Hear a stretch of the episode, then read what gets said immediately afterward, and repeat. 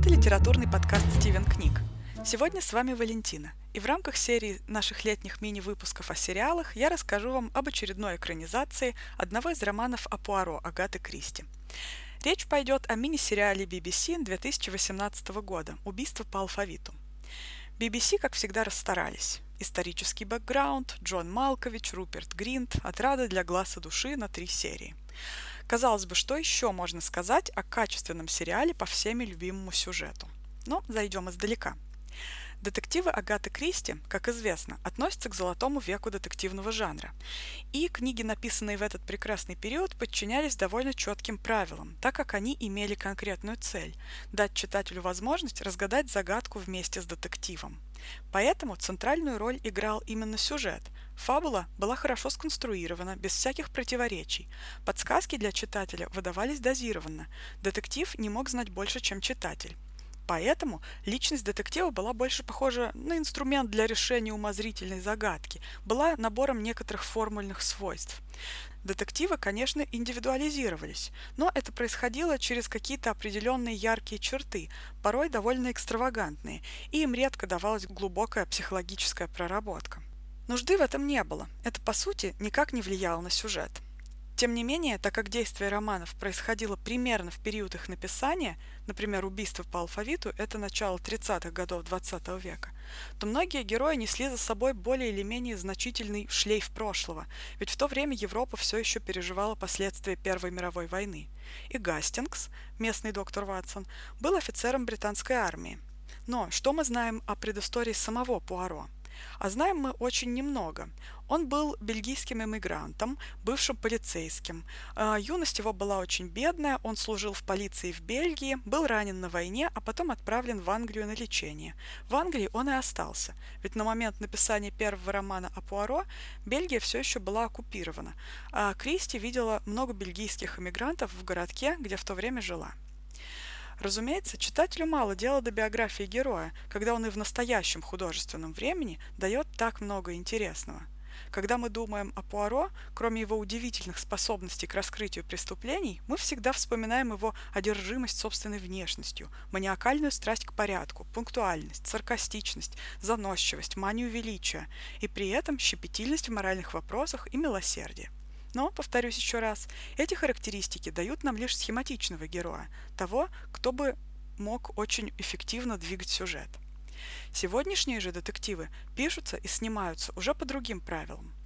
Мы упоминали некоторые из этих правил в 15 эпизоде про Шерлока и компанию. Например, для современного детектива важна богатая предыстория, которая дает нам четкое понимание того, что привело его к этой деятельности – Часто за всем этим стоит какая-то травма, которая и объясняет не просто желание, а необходимость расследовать преступление и добиваться справедливости. Ну и излюбленный прием современного детективного жанра – это как бы экскурс в душу самого детектива, ведь многие преступления как-то связаны с тем, что для него важно, или так или иначе завязаны непосредственно на его личности и его личной истории. Исторические и социальные темы тоже превращаются из простых декораций в движущую силу детективного сюжета. Таким образом, фигура детектива вместо своеобразного проводника для читателя в мир разгадок становится центральным героем, которым может двигать что-то, кроме простой необходимости раскрыть дело.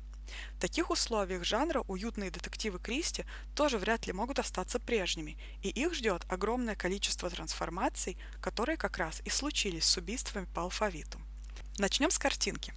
Вместо похожих на кукольный домик кадров, к которым мы привыкли в очаровательнейшем сериале с Дэвидом Суше, мы неожиданно попадаем в мрачные, темные помещения, и даже погода постоянно какая-то мрачная. Жесткий натуралистичный подход выглядит очень депрессивно, но довольно честно. Убийца в этом сериале не оказывается единственным злодеем, а убийство – единственным злодеянием. Многие персонажи более чем несовершенны, и так создается атмосфера, близкая к паранойи. Этому способствует и сам сюжет, ведь убийства будто специально рассчитаны на самого Пуаро. Но об этом чуть позже. Персонажи в сериале тоже не совсем похожи на книжных. Во-первых, далеко не все имеются в наличии. Нашим верным Гастингсом, например, пожертвовали. Пуаро показан в одиночестве, и это усиливает ощущение тревоги и не дает той комической разрядки, а, когда Пуаро опровергает разные теории Гастингса и дает эту солидарность со зрителем или читателем. Привычный инспектор Джеб вообще умирает в начале, и это дополнительное эмоциональное давление на героя. Одиночество центрального персонажа таким образом подчеркивается дополнительно – и тут мы можем перейти уже к самому интересному, к образу самого Пуаро поставленному в такие мрачные условия. Во-первых, его играет Джон Малкович. На этом можно было бы и закончить, но, в общем-то, нет. Роман Кристи начинается с воссоединения Пуаро и Гастингса, а заканчивается их радостью по поводу того, что у них было новое совместное приключение. Ну, подумаешь, в процессе убили людей, ну, такое бывает же каждый день, но каждый ли день нам удается так хорошо потусоваться со старым другом. Вот. А в сериале картинка абсолютно противоположная. В самом начале Пуаро щемяще одинок, что подчеркивается отсутствием значимых персонажей, и очень подавлен. А конец сериала вообще наводит на странные мысли по контрасту с концовкой книги. И даже если зритель не знаком с литературным источником, давящую атмосферу одиночества невозможно не считать. В отличие от романа, полностью сконцентрированного на расследовании, сериал дает нам много флэшбэков. Удивительным образом преступление, которое и в книге, в общем-то, ориентируется на Пуаро, он получает письма от преступника с анонсом грядущего убийства. Это преступление здесь оказывается связано с личной историей бельгийского детектива еще сильнее. Первые три убийства совершены в локациях, которые имеют особое значение для него, как-то связаны с его прошлым поезд беженцев, кафе, особняк. Все эти места имеют для него особое значение.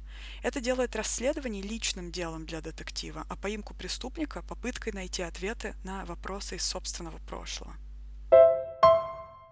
Поведение Пуаро, саркастичного и резкого в романах Кристи, тоже поменялось.